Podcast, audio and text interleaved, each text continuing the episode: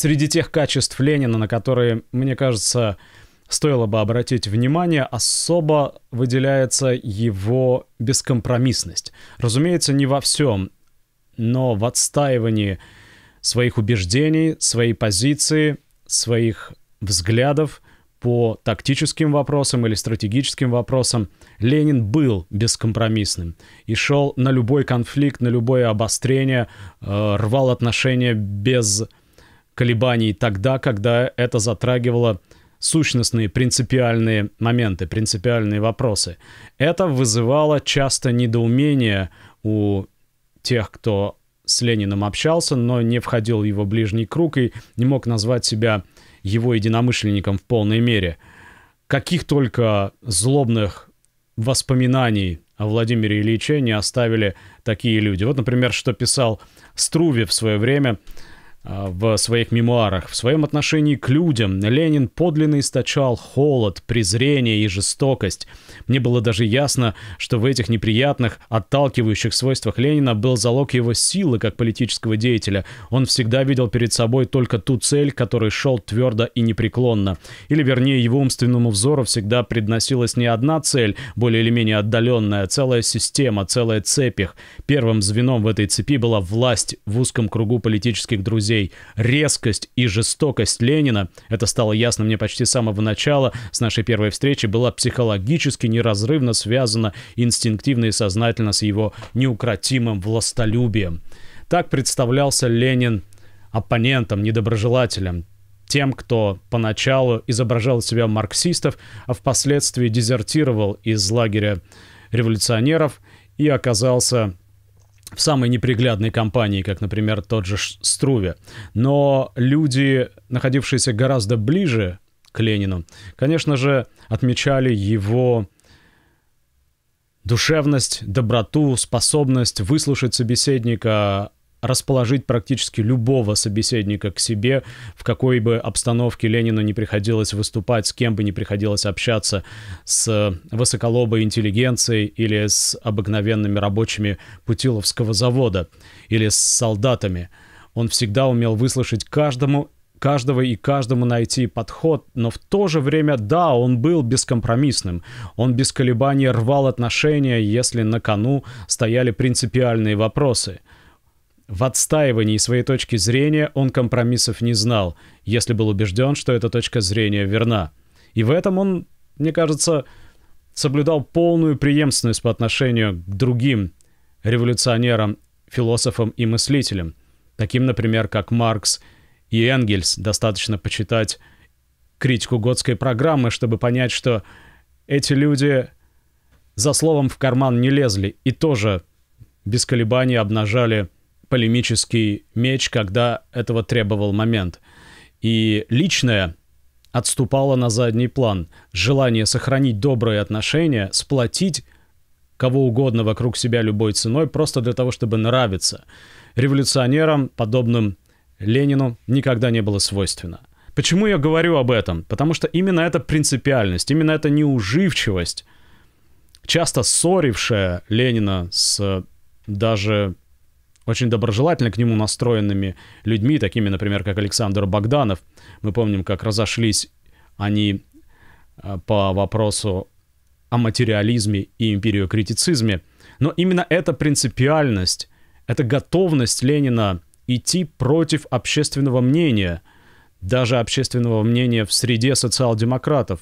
Вспоминайте его поведение осенью 1917 года.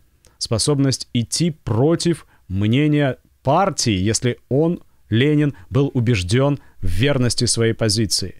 Вот именно это качество, мне кажется, очень важным, незаменимым качеством для тех людей, для каждого из тех, кто пытается продолжать дело Ленина. И именно это качество позволило российским социал-демократам, позволило большевикам не оказаться в канаве истории, подобно, допустим, немецкой социал-демократической партии, французским социалистам, британским социалистам и многим другим, кто с началом Первой мировой войны дезертировал с классовых позиций. Именно поэтому особый интерес представляют слова Ленина, строки, написанные Лениным в адрес дезертировавших, изменивших рабочему делу под давлением жестоких, мощных исторических обстоятельств в адрес социал-шовинистов. Вот фрагмент из такой статьи, посвященной тому, как мимикрируют социал-шовинисты в разгар мировой войны, тому, как они подстраиваются под интересы рабочих, заворачиваются в левацкую фразу.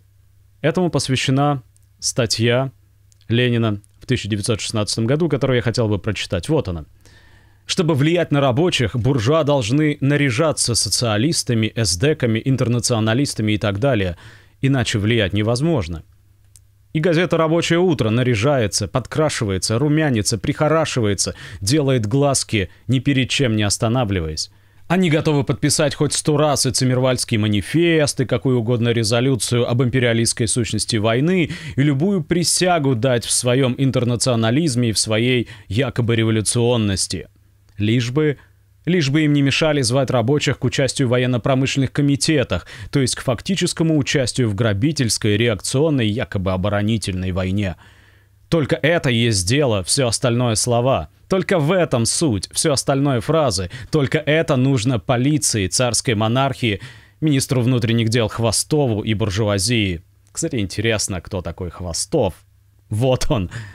Министр внутренних дел, начальствовавший над охранным отделением, наводнивший все политические организации, гуманитарные организации своими агентами.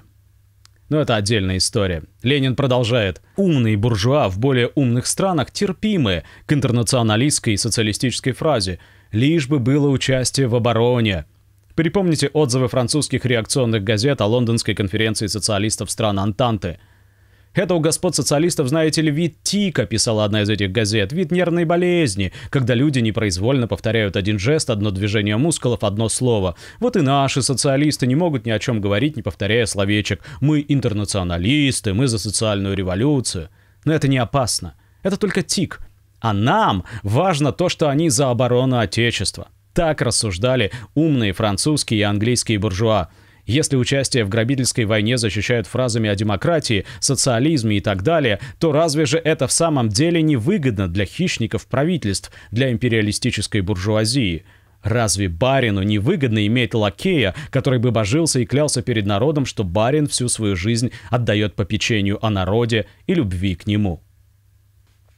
Вот эта резкость, вот эта готовность рвать и метать, награждать самыми жесткими эпитетами, раздавать пощечины направо и налево. И это удавалось Ленину очень хорошо в публицистической печати. Именно это создало столь невыгодный образ среди оппонентов Ленина, среди тех, кто его не любил, недолюбливал или ненавидел. Но именно эта принципиальность, горячность, смелость и последовательность – стало залогом безграничной любви и доверия к нему со стороны тех, с кем Ленин шагнул в октябрь 17 года.